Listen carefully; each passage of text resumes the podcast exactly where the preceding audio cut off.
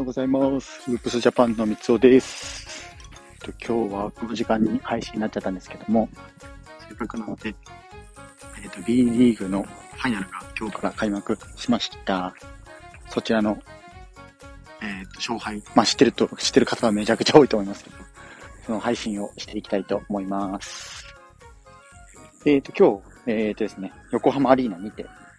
えー、B リーグファイナルのゲーム1第1戦が千葉ジェッツ対琉球ゴールデンキングス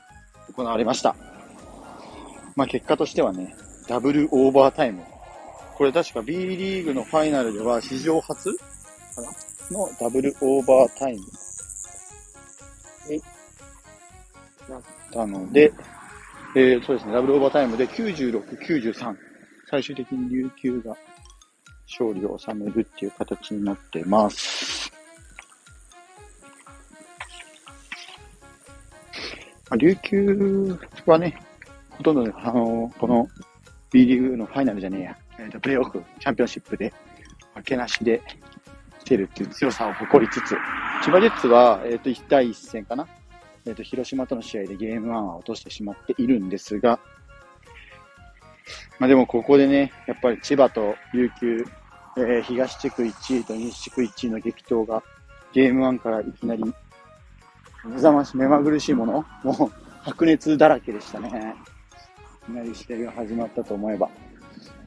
もうすごいですね。いきなりダブルオーバータイムですからね。B リーグのファイナル始まって以来のこの熱戦はシンプルに面白いと思います。伝わるかな？もう見てほしいです。映像でね。これは見てほしいですから。全然どっちが勝ってもおかしくなかったですけど、ブローバーターマってことは。なので、この重要戦、重要戦違うな、初戦っていうのは、やっぱりこう、キャラにとってもね、重要なものになっていったのかなっていう印象です。えっ、ー、と、まあ、あの、ここからね、千葉ジェッツの巻き返しっていうのも、すごい気になるところではありますけども、今日の試合で言えば、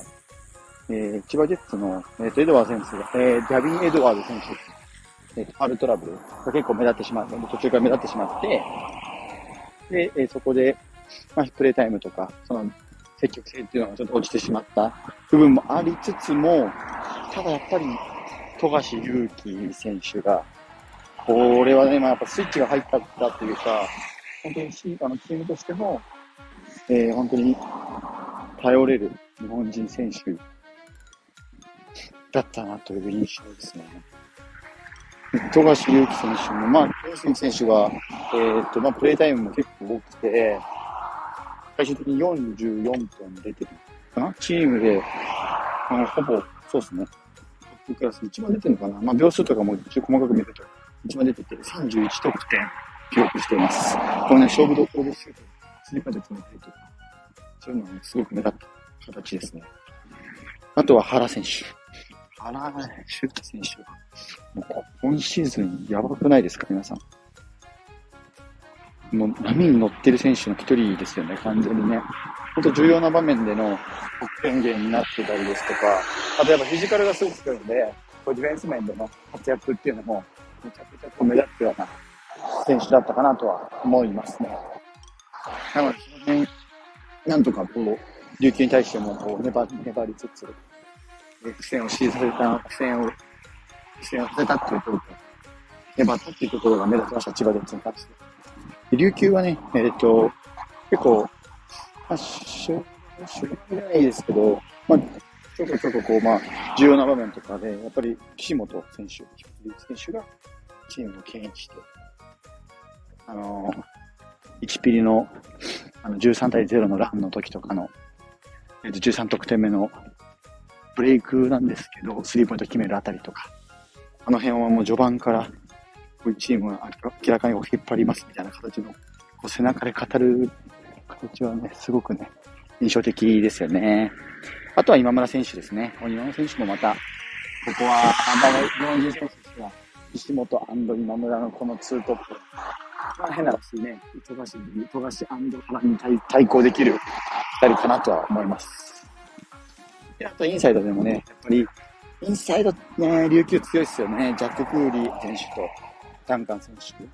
手。ここにね、ダーラム加わ、ダーラム選手が加わるので、この3選手のインサイドっていうのは、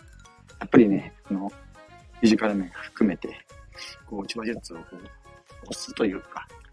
リードさせるようなインサイド陣、やっぱメンバーだしね。なので、ここは、やっぱこの、えー、インサイド陣含めて、トータルで、えー、琉球が勝ち切ったっていう形ですね。キーパーは全然悪くなかったんですけど、でもやっぱ、なんていうんですか、ダブルオーバータイムなんで、変な、どちらかおかしくなかったっていう結果ですよね、本当に。で、最終的に今日、横浜リーナの試合は、1万1410人、1万人超えの入場者数を記録しました。もう完成とこの熱量はもうとんでもなかったんじゃないかなと思います。僕はちょっと行けなかったんですけど、あの、動画で見させてもらいました。なので、ここからさらに2試合。まあ一応、結果的に言うと、千葉ジェッツが、えっ、ー、と、後がない状態。で、琉球はもう優勝に王と、いうところになりました。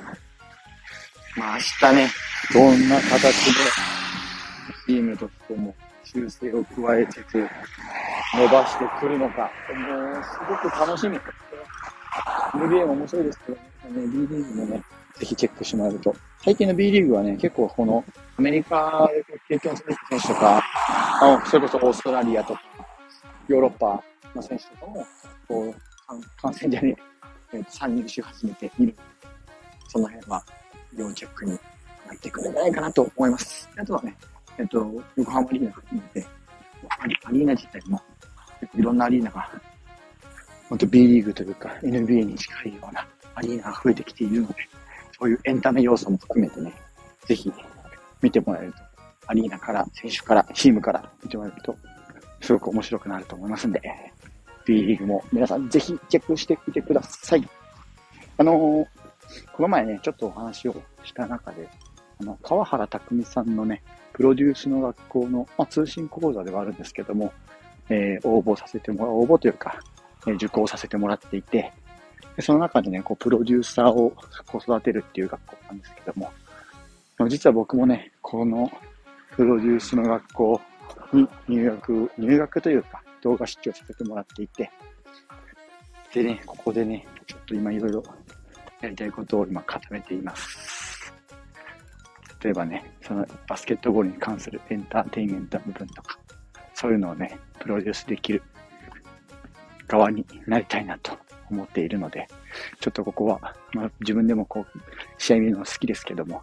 裏側と言いますか、うん、変わった日本人というか、才能溢れた日本人が、を育てられるようにしていきたいと、今考えています。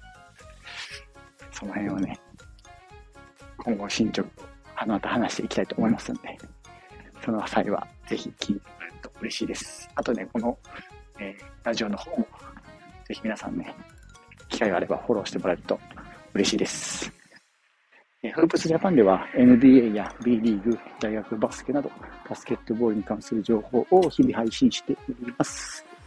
概要欄にリンク貼っておきますので、ぜひチェックしてみてください。以上、空気ジャパンのエピソでした。それではまた。